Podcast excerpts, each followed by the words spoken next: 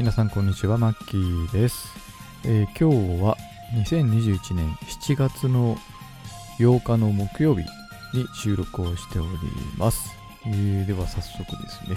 えーオープニングトーク、えーですが、えっ、とですね、まず一つ目が、コロナウイルスのワクチン接種ですね。それを今日してきたんですよね。いわゆる職域接種っていうんでしたっけ、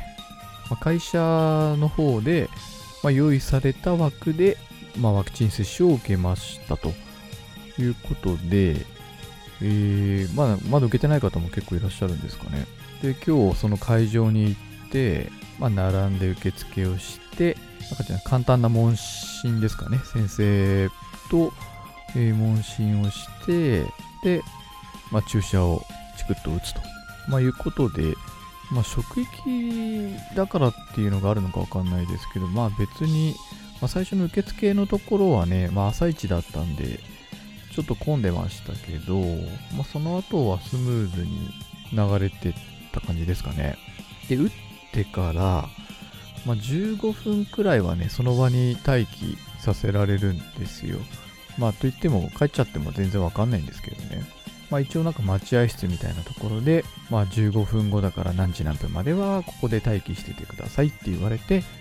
まあその時間になったらもう帰っていいよっていうことですかね。で、それで私は、ま、時間になったので帰りましたと。今の状況ですね、注射打ってワクチン打ってから6、7時間、7時間ぐらいですかね。7時間経過したんですけども、特にまあ、熱が出るということはなく、ちょっとね、軽く頭痛するぐらいで、あと、やっぱ注射ですね、打たれた部分、左腕の、まあ、肩の、肩のあたりっていうか、まあ、腕のところに打たれたんですけど、まあ、ちょっとそこが、まあ、少し痛いかなって感じですかね。で、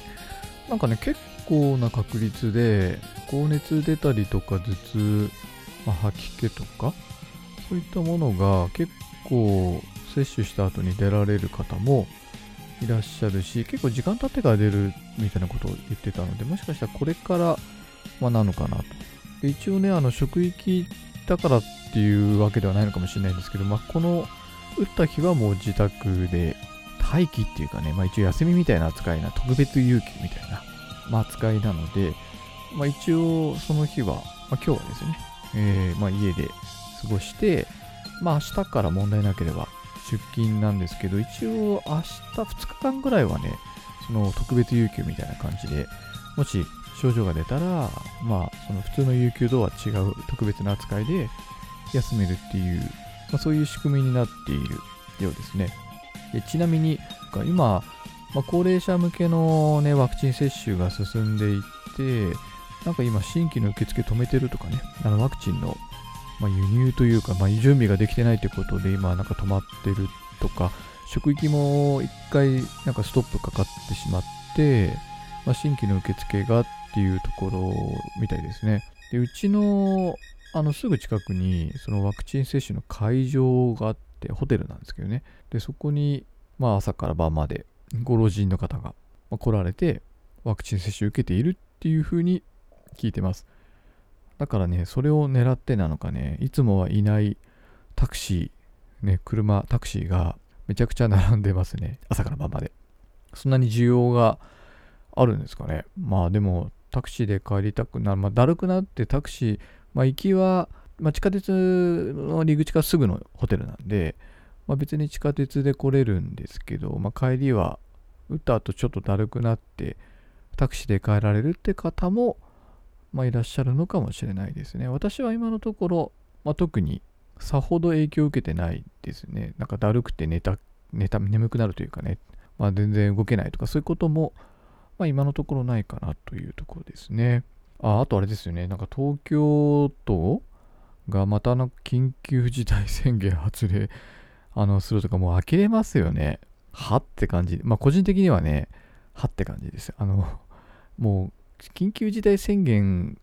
する基準とかもすっ飛んじゃってますよね。あの、やる理由が全く私には分かんないですね。まあ、全体的にまだあの行き渡ってはないにしても、まあ、高齢者の方はね、今ワクチン接種受けてだいぶ、まあ、重症患者になる方の比率っていうのもだいぶ下がってきているんではないかなと思うのとあとあのコロナウイルスって若い人ってほとんど死亡率0%に近いのでぱ老人の方をいかに守るかっていうのが、まあ、肝かなと思うんですよね。まあ、そのために、まあ、高齢者の方向けに今ワクチンを打っているわけだしでそれでねそれをこの後に及んでまた緊急事態宣言とかねあと北海道もね一応あのまん延防止なんとかってやつもね11日あと3日後で一応解除って言ってるんだけどなんか相変わらずあの時短要請するとかねバカなこと言ってるんですよね。まあ気持ちわかるけどもうそもそも論でなんかお酒の提供を止めるとかその営業を短くするとかって全然あの個人的には全然あの対策になってないように思うし、まあ、仮に、まあ、なってなくてもいいですよ。なってなくてもいいけど人の流れ止まるっていうのは間違いないからね。だったらやっぱりきちんと保証をすべきだと思うんですよね。まあ、毎回言ってますけど、でも、ろくに保証もしないくせに、ただ単に時短要請をするとかね、今結構ね、その従わないお店が増えてきているみたいで、なんか20万以下の過料とか言ってるらしいんですけど、まあそれでも営業しますってお店が結構増えてきてしまっていて、その気持ちって俺すっごいわかるんですよね。やっぱお店やってたから。まあ、従業員のね、給料とかもあるし、ね、その20万円そこらで済むんだったら営業した方が全然得じゃんって思っちゃいますよね、個人的に。まあね、あの、ちゃんと命令に従ってやってない店もあると思うんですけど、まあ、そこはね、あの、まあ、差が出ちゃうのがいいのか悪いのかっていうのも、まあ、あるし、その、真面目に従った人が損しちゃうっていう状況になるのも、まあ、よくはないかなとは思うんですけど、だからこそそうならないためにお前たちがさ、何かすべきなんじゃないのっていうのは、まあ、政府にも自治体にも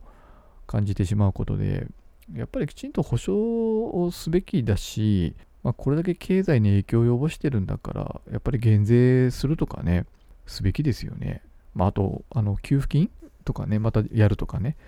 なんかね、そういうこと一切せずに自粛だけ求めるっていうのは本当に虫がいいっていうかね、自分たちは給料1円も減らないからいいかもしれないけどさっていう、まあそんな感じですかね。あとあの PS5、うん、まだ手に入って、まあなくて まあまあいつもの報告ですね。あの、そこそこ抽選はしてるんですけどね、なかなか当選しませんと。まあ、というかね、そもそも最近、あの、前も言ったんですけど、ちょっと職が変わってしまって、やることとかも全く別なことをやり始めている関係で、やっぱゲームにね、時間費やす、まあ、時間というよりは、まあ、気持ち的な問題なのかもしれないですね。心身的な余裕がない。気持ち的な余裕がないっていうんでしょうかね。そのせいでちょっと、ね、YouTube のあの配信ももう1ヶ月弱ぐらいも止まっちゃってて、これどうしたもんかなって今すごく悩んでいるんですよね。やっぱり仕事ね、あのまあ、この番組ずっと聞いていただけてる方だとわかると思うんですけど、まあ、将来的にはね、あの自分の店でカフェやるとかそういうものをね目指したいという一方で、まあ、こんな風にコロナになった時にね本当に事業として続けられるかってすごく不安を覚える事態だったんですよね今って。いやまあ逆に言うとやんなくてよかったなって本当に思ってますね。だってきっと保証なんか大したしてくれないですもん。もう目に見えてる。時短要請するくせにさ営業保証とか全くしてくれないでしょ。あれはね、まあ、ていうか今本当に実際にあの、まあ、いわゆる個人オーナーの方がね、もう諦めて辞める、もう借金がね、かさんでしまう前に辞めてしまおうって選択肢をしている方って結構いらっしゃると思いますよ。あの、我々が感じている以上に多いと思いますね。まあ、それだけ影響を、まあね、受けているんだと思うんですけど、まあ、そう考えるとね、やっぱりこういう時はまあサラリーマンでよかったなって思ってしまう部分ってあるんですけど、でもやっぱりサラリーマンずっと続けたいとも思ってないし、自力で稼げるようにならないと、やっぱりそれはそれでね、ずっと一生会社勤めっていうのもなんかリスクだなって思う部分も個人的にはあって、なんかね、すごく今悩んでるとこですね。ということで、えー、今日ですね、話す内容なんですけれども、まあちょっと毎回毎回ね、あの若干ネタ切り気味なんですけどね、あの今回は私、ノートっていうですね、あの、NOTE って書いて、ノートって検索してもらえばわかるんですけど、あの、ノートっていうですね、あのブログサイトがあるんですね。誰でも簡単にアカウント作ってこう気軽に記事をアップできる、まあ、ブログの本当に初心者向けの簡単なブログサイトブログサイトって言い方が正しいのかあれなんですけどブログのサイトがあって、まあ、そこに、まあ、記事を、まあ、書いてるわけなんですねかれこれ100何十記事ぐらい書いてるかなもうこの半年ぐらいでまたねあのちょっと先月ぐらいからアップの件数がね、すごく減ってしまっているっていうのはさっきのね、YouTube とかと同じなんですけど、で、その中で、その自分の記事がどれだけ読まれてるかとかわかるんですよ。まあ YouTube とかも再生数わかるのと同じような感じですかね。で、その中で、ちょっと桁違いっていうかね、まあ、私の記事の中では一番読まれている記事について今日話したいですね。なのでちょっとゲームの話とか映画の話ではないんですが、えっとですね、簡単に言うとですね、あの北海道のある村のお話です。それを、まあ、記事にしたものがですね、ちょっと他の記事に比べると随分とこう、まあ、読まれているんですよね。人気があるって言い方が正しいのか分かんないですけど、あのその話をね、今日していきたいなと思います。よろしかったら最後までご視聴ください。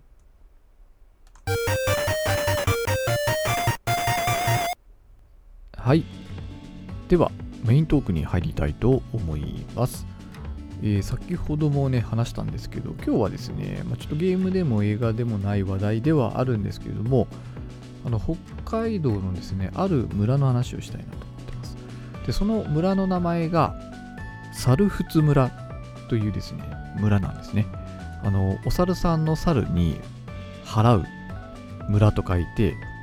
猿払村っていうんですよ。これ、ちょっとね、あの最近このビューが伸びている、その読まれている、この記事が読まれている原因ってなんとなく分かってて、ここ最近なんかね、テレビでね、なんかマツマツコ・デラックス的なやつとか、なんか何かでね、多分放映されて、それで検索している方が増えたのかなっていう、ちょっと推測をしています。おそらくそうだろうなでね、あの、サルフツ村の、ま、話、私もこのノートにまあ、テキストで記事として内容を紹介しているので、まあ、ちょっとそちらもね、あの貼っておくので、興味のある方は見ていただけたらと思いますが、まあ、内容的にはね、今から話す内容と全く一緒なので、まあ、これ聞いてる方はあえて、まあ、見る必要はないかと思うんですけど、念のため、ちょっとテキスト版もありますよという話をさせていただきます。で、あの、猿払村って何かっていうところと、なんでこの村をですね、紹介したかっていうところなんですけれども、この猿払村ってですね、実は、あの、この全国の市区町村の中の平均所得、平均給与が、日本の市区町村の中でめちゃくちゃ高いんですよ、準備。えっ、ー、とですね、10位の中に必ず入るくらいなんですね。で、それ、あの、まあ、大体東京都が多いんですよ、やっぱりトップ10の中って。ちなみに1位は港区。東京都港区。第2位が千代田区。あ、これちなみに2019年版なんで多少変動してると思うんですけど、で、3位が渋谷区ってことで、トップ3はね、全部東京都で、ちなみに平均所得、港区が1217万、千代田区が1081万、渋谷区が872万。ということで、まあ、要は金持ち、よっぽど所得の高い人たちが集中して住んでらっしゃるんでしょうね、この辺りに。なので、まあ、平均所得がね、ものすごい高いんですけど、多分日本のあの国全体の平均所得っていくらぐらいなんですかね、ちょっと調べてないんで、はっきりとしたデータないんですけど、データを出せないんですけど、多分、まあ、400万切ってるぐらいじゃないかな。もうちょっといってるかもしれないですけどね。なので、平均よりも、まあ、3倍近いってことですよね、港区とかなんかでね、ちなみに4位がね、これ、芦屋市っていうんですかね、兵庫県。で、5位がね、軽井沢町、長野のね、避暑地で有名な。で、6位がね、中央区、東京都の中央区。で、7位が目黒区、東京都目黒区。で、8位がね、文京区、これも東京都。で、9位に猿払村が入って、10位が世田谷区ってことなんですね。で、ちょっとこの順位見たときにね、あの東京都以外ってさっきの芦屋市兵庫県の芦屋市と軽井沢町とでこの中にですね唯一村があるわけですよねこの猿払村というねはい。このインパクトってなかなかすごくないですかね。まず、村ですよ、村。しかも、これ、要は北海道の中で1位なんですよね。トップ10にも入ってるし、北海道の中でもダントツ1位ですね。これが、なんでこんなに猿払村って平均給与高いのっていう話をちょっと記事にしたんですけど、ちなみにですね、猿払村620万ぐらいなんですね、平均給与が。これ平均ですよ。で、ちなみに北海道といえば、やっぱり札幌が有名というか、まあ、札幌に一番、まあ、人口が集まっているっていうか、まあ、一番の経済圏じゃないですか。だから、札幌が高いんじゃないのって思う方もいらっしゃるのかなと思ったんですね。で、私もそうかなと思って調べてみました。札幌市の平均給与いくらだったか。なんとですね、318万8741円でした。はい。ということは、先ほどの猿払村よりも約半分ってことですよね。でね、20位にやっと入るくらいなんですよ、札幌市って。北海道の中で。だから他にも、札幌よりも平均給与の高いところっていうのが、まあ、あるということで、まあ、札幌市ってね、190万人強住んでいるんですね。北海道の中でもダントツ1位。多分2位で、旭川とかで50万人とかいるぐらいなのかな。なので、まあ、ダントツ1位なんですが、だからといって、高所得者が集まっているわけではないという言い方をするのがいいかわかんないんですが、もしかすると、まあ、かなり幅が大きいのかもしれないですよね。その今って、まあ、私もあの北海道に移り住んでから最初の2年間近くって契約社員だったんですよ。契約社員って社員ってついてるけど、まあ、アルバイトみたいなもんなんですよ。時給で働くんですよね、あれって。だから、ボーナスもないし、時給もね、高いって言ったってね、やっぱり、フルで働いても月20万いくらとかなんですよ。そうすると、年収も300いかないんですよね。だから多分そういう人がね、多いんだと思いますね、割合として。だから平均給与でどうしても下がってしまっているっていうね、これ、まあ、経済的な問題だと私は思うんですけどね、やっぱり正社員が減って契約社員が増えて、なんか働き方改革だだかなんだか知らないけど、まあ、そういうので増えてしまったりしてる、まあ、経済的なこれ歪みの一つだと思うんですけど、まあ、それで平均給与はね、札幌ってめっちゃ低いんですよ。ということで、そんな札幌を尻目になぜ猿払村はこんなに平均給与が高いんですかっていうとこですよね。次に話していきたいのは。まあ本題です。でね、猿払村ってどういうとこにあるかっていうと、北海道をね、あの思い浮かべてもらうと、あの一番上の方です。北側。あの稚内って言われる地方の方ですね。で、一応海に面した村で、人口がですね、2728人とかそんなもんなんですよね。3000人いないんですよ。なので、しかもね、人口も結構減ってしまって、過疎地域に指定されているぐらいの場所なんですね。で、産業は、まあ、海があるっていうことで、あのホタテ漁獲量。ホタテの漁獲量が実は日本で1位なんですね。で、村の中にはね、大規模なホタテのね、加工施設があって、えっ、ー、とね、大体4万6000トンとかね、それぐらいの量のホタテ生産してるんですよね。なので、あのまあ、主な産業はこの、まあ、漁業ですね。で、大体1年間で100億円ぐらい稼いでるんですよ。ホタテだけで。そういうことです。まあ、ホタテで儲かってるって言い方していいのか分かんないけど、ホタテの顧客量、ん？ホタテの漁獲量が高いので、まあ、それで村の平均給与っていうのがものすごい上がってるんですよね。まあ、だからまあ、場所、土地柄といえば土地柄なんですが、この猿払村って昔からこんなに、ね、平均給与高かったわけじゃないんですよ、実は。昔はね、めっちゃ低かった。はい。実は、あのー、まあ、戦前とかのぐらいの話になっちゃうんですけど、昔は、そのホタテ、さっきのホタテと、あとニシンとかね、量ですごく潤っていた地域だったんですね。ところが、まあ、乱獲してしまった結果、取れなくなってしまったんですね。で、さらにですね、あの炭鉱とかもね、昔あって、割と栄えていたんですけど、それも閉鎖してしまって、まあ、一気にね、村がね、困窮してしまうんですね。貧乏になってしまって、で昭和40年代なんかはねもう貧乏を見たけりゃ猿払えっていうね あのフレーズがあの出てしまうぐらいあのすごく貧乏な村になってしまったらしいんですよ猿払村っていうのは。でそれをね脱会したのがそこからどうやって復活したのかっていう話なんですけど実はその猿払村のその漁業組合で、まあ、日本で初めて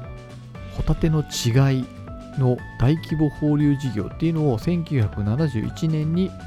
計画します。これ50年ぐらい前ですね、ちょうど。で、これ何をしてるかというと、1年間ね、そのホタテの種苗、あの、いわば違いっていう小さい貝を海の中で育てるんですね。で、5センチくらいの小さな貝に成長したら、海に放流する。で、数年後、大きくなったホタテを取る。っていうこのサイクルをね、確立したんですね。まあ、つまり、ホタテを単に取るから、まあ、育てて取るっていうね、方向転換したんですね。まあ、それによって、今の日本で10番以内に入るくらいの高所得の村に、ま、生まれ変わったってことなんですよね。だから貧乏から一気にね、金持ちの村にね、変わってるんですよ。すごくないですか、これ。で、なんでそんなことができたのかっていうところなんですけども、まあ、なんせね、あの、さっきのね、授業ってすごく時間がかかるんですよ。なんせあの、違いを育てて、そこからさらに海に放流して、で、そのさらに育ったものを取るっていうことだからもう10年単位の話なんですねこれって。だからあの事業としてはそのバックがすごく時間かかるんですよね。儲けがものすごい後からやってくるっていう感じで。結構リスクのある事業だったと思うんですけどもこれ実はその地元のねその金融機関とか村役場とかね出資するだけじゃなくてその村の住民からも拠出金を集めて村中でこうお金集めたっていう背景があってもう本当に村の命運をかけたね大規模事業だったんですね。でまあその甲斐があって1990年だからまあ20年ぐらいかかってるんですねそれまではねだいたい50億円ぐらいだったホタテ漁が、まあ、さっき言ったようにここ直近ではもね倍100億円前後の生産高まで、まあ、数字を伸ばして結果、まあ、分母が少ないですからねさっき言ったように村の人口2700人ぐらいって言ったと思うんですね。なので、まあ、ものすごくその皆さんがね、あの給与がね、一気に上がったってことで、でね、聞いたことある方もいるかもしれないですけど、なんかね、それを、あの、まあ、ホタテで潤ってるんで、猿払村って、なんかね、ホタテ御殿っていうような言い方するんですよ。うん、すごいですよね。もうなんかね、猿払村内ってすごく住宅もねあの高級というかね豪華な家が並んで駐車場には高級車が止まっているでそれをホタテ御殿って言っているらしいんですねまあいい意味でだと思うんですけどねということで、あの猿払村ってさっき言ったように、もともとすごく貧乏になってしまった、50年ぐらい前は、ものすごく貧乏、北海道の中でもかなり所得が低い方の村だったわけですね。それが、まあ、この事業を、まあ、本当に命運をかけて村で起こしてそれによって、まあ、投資要は投資をしたわけですよね。ホタテ事業を大きくするための投資を本当官民一体で行った。でそれによってホタテの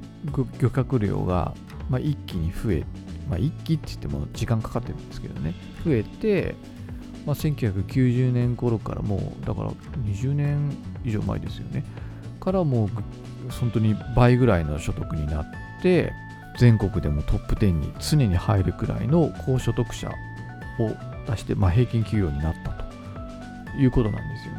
このホタテ御殿の話がね結構テレビでやってたのでこの記事が読まれたのかなっていうところだと思います。単純にあのテレビだと猿払村ってなんかすごいその高級住宅がいっぱいあったりとか高級車が並んでたりとかなんでみたいななんかそんな感じのノリだったと思うんですけど私の場合は、まあ、もちろんその、まあ、貧乏の村から一気に金持ちの村へまあ変貌したっていうところにちょっとクローズアップしてたっていうところとあと、まあ、この猿払村の奇跡って言われてる言われてるのかな、まあ、本当奇跡的ですよねでここからですねあの読み取れるものってあると思うんですよね私も一応あの経済の勉強っていうかねあの興味があってそのノートの方でも結構経済的な記事たくさんアップしてるんですけど、ここであの大事なのって、その村の人たちがね、あのやっぱり投資をしたことだと思うんですね。お金を使ったわけですね。お金を使って事業を起こして、利益が出る仕組みを、まあ、長い時間かけて作り上げた。その結果、日本でも、まあ、10番の指に入るあの平均給与の高い村に、まあ、生まれ変わったわけですよね。でこれってすごく今の日本の状況を、まあ、示唆しているというか、今日本がね、やっぱり不景気でずっと苦しんでいる状態って続いてるんですね。もう、あの、1998年くらいからずっと日本でデフレ不況って言われてるんで、まあ、景気悪いんですよ。その日本国全国っていうか、まあ、日本国内の平均給与っていうのはずっとこう横ばいかちょっと下がってるぐらいなんですね。だからさっきのサルフツ村で言うとずっと貧乏なまま突き進んでしまってる。サルフツ村ってあそこであんなでっかいね、あの投資をして事業を起こさなかったらもしかしたらずっとその状況だったかもしれないですよね。それをま打破したのはこの投資という行為だったわけですよね。事業を起こす、投資をしたわけですよね。で、それによって、まあ、莫大な収入を得ることができたんですけども、まあ、逆に言うとやっぱり今の日本ってやっぱりデフレだからね、こういう投資っていうものがなかなか行われにくい環境なんですよね。デフレ化ってなかなか企業もね、投資しないんですよ。物が売れないから。みんなもお金使わないんですね。だからなかなか事業って起こしても、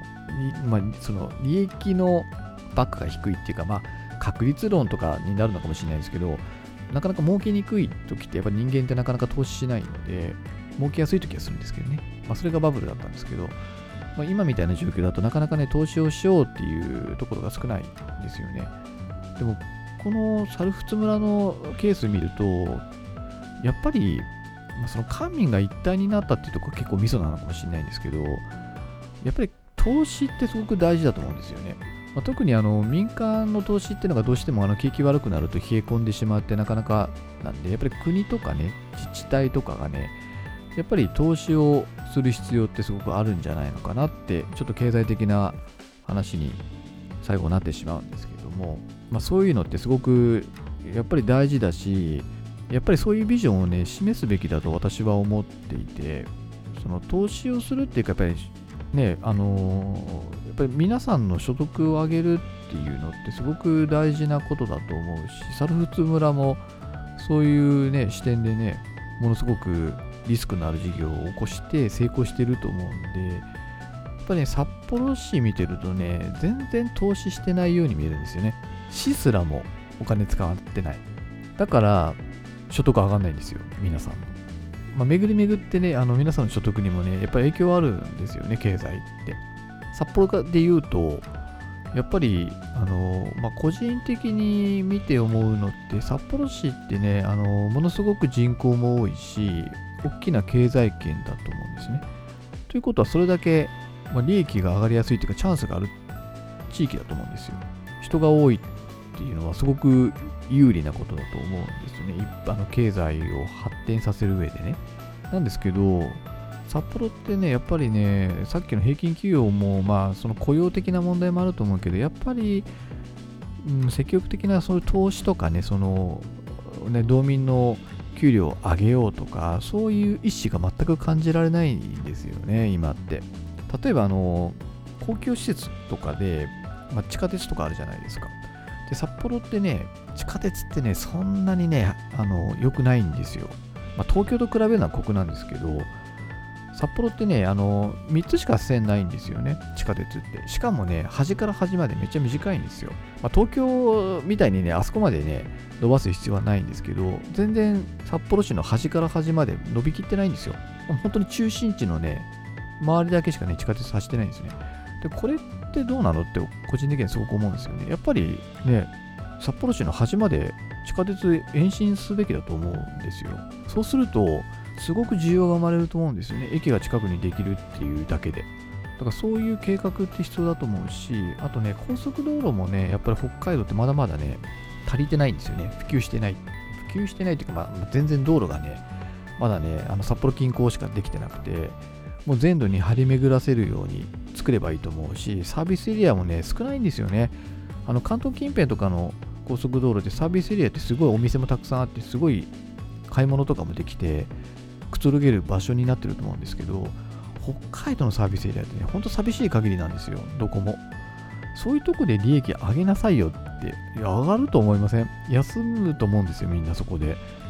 でそこを目当てに来る人とかもいるくらいじゃないですかあの首都圏の高速だとそういったこととか、まあ、あと新幹線がねやっと2030年ぐらいに札幌までやっぱ伸びるっていうんですけど、やっぱ北海道で、ね、新幹線も全然ダメなんですよ。要はね、インフラが全然ダメなんですよ、北海道ってまだまだ。インフラの整備がね、今一つなんですね。で、インフラの整備って、あの、ものすごく大事な投資だし、経済発展する上で本当に欠かせないものなんで、そういったものがね、やっぱりなかなか札幌っていうのがね、まあ、北海道全体か、できてないので、やっ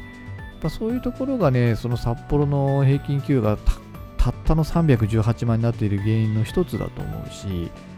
サルフツ村を見る限りでやっぱり投資ってすごく大事ですよね。今の世代っていうよりも次の世代に対してっていうのもあると思うし、そういうなんかね、経済感覚のある人にもうちょっと知事とかやってほしい市長とか。でもサルフツ村の市長さんってすごい優秀だったんじゃないですか、きっと。わかんないですけどね。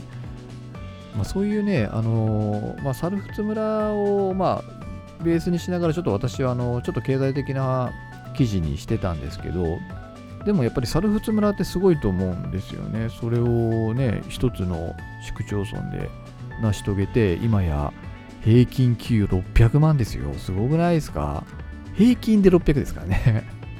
もっともっともらってる人いっぱいいるってことですよ。本当1000万超えとかの人いっぱいいるんじゃないですか？もうサルフツ村に引っ越したいですよね。まあ仕事あるかどうかですけど。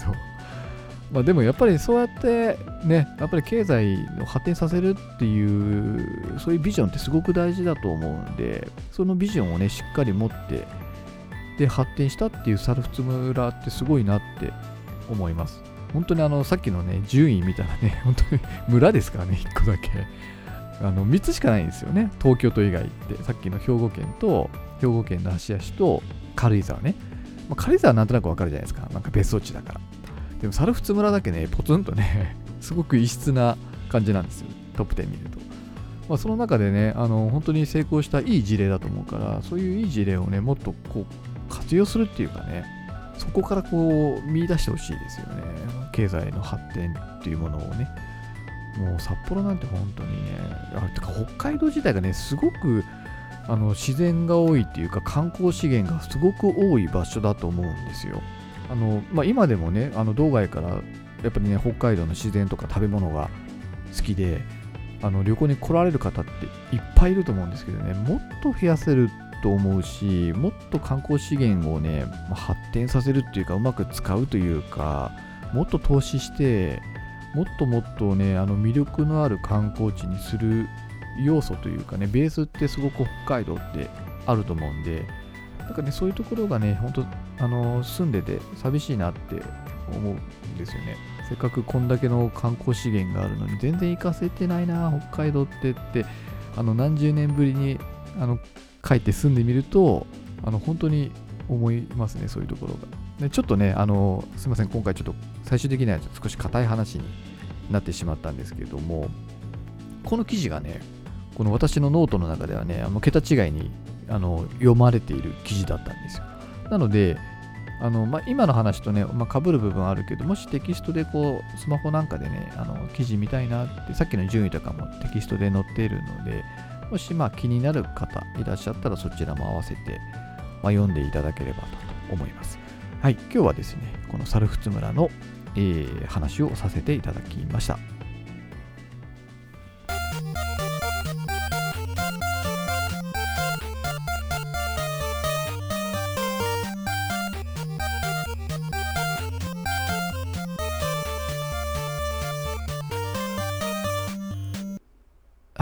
ではエンディングです。はい、今日はちょっと真面目な話になってしまったかな。多分、あまりあの伸びないだろうなっていう回ですね。あの一応、このラジオ番組、このラジトークもあのどれくらい聞かれてるかって分かる、カウントされるようになってるんですけど、結構記事に、記事？その回の内容によって、結構ね、数倍再生数変わってくるんですよ。もしかしたらタイトルとかであのたまたまヒットした方があの、ま、常にこの番組のあの聞いてる方じゃない方ももしかしたらたまにこう聞きに来てくれたりとか、まあ、してるのかなっていうところでだからちょっとラジオとしてはね、あの、まあ、微妙なのかもしれないんですけど、さっき言ったように、あの、ノートの方ではね、ものすごく桁違いにね、あの、読まれてる、